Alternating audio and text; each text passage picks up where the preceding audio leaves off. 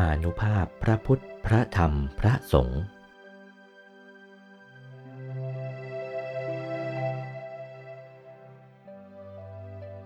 อนุภาพพระพุทธเจ้านั้นอเนกอนันต์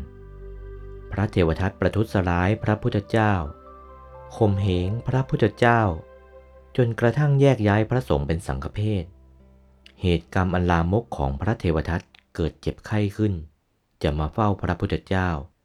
พระพุทธเจ้าทรงรับสั่งว่า ไม่เห็นเราพูดแต่ถาคตหรอก มาก็ไหวไม่ถึง เต็มทีอยู่แล้ว ใกล้จะเห็นอยู่แล้ว พอใกล้จะเห็นเท่านั้น ด้วยพุทธานุภาพที่รับสั่งไว้ไม่เห็นเราตถาคตนั่นแหละ พุทธานุภาพที่รับสั่งไว้นั่นแหละ แผ่นดินแยกสู่พระเทวทัตไปเข้าอเวจี ไม่ได้เห็นพระพุทธเจ้าอีก นี้พุทธานุภาพเป็นอย่างนี้ ธรรมานุภาพน่ะเป็นอย่างไร นี่แหละที่เราเป็นอยู่ทุกๆวัน เป็นหญิงก็ดี เป็นชายก็ดี ที่อยู่อย่างเป็นสุขนี้นี่แหละเรียกว่าธรรมานุภาพ ส่วนที่เป็นอยู่เป็นทุกข์ พวกอธรรมอยู่เป็นเปรต เป็นอสุรกายเป็นสัตว์ต่างๆ เหล่านี้ เป็นอธรรมานุภาพ ที่เป็นมนุษย์อยู่นี้เป็นเทวดาอยู่นี้ เป็นพรหมอยู่นี้ เป็นอรูปพรหมอยู่นี้ เป็นอยู่ได้ไม่แตกสลายไปนั่นแหละธรรมานุภาพละ่ะ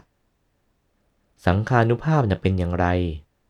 สังขานุภาพน่ะอนุภาพของพระสงฆ์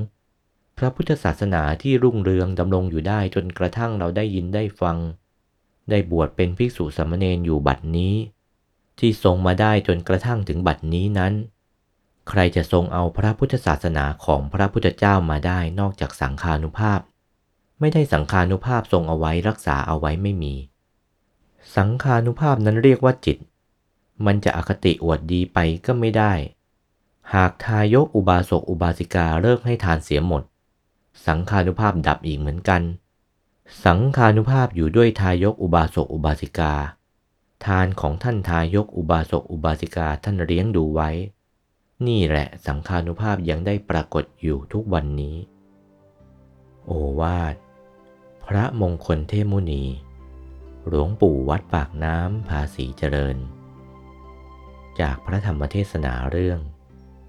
พัตตานุโมทนาคาถา วันที่ 16 มกราคม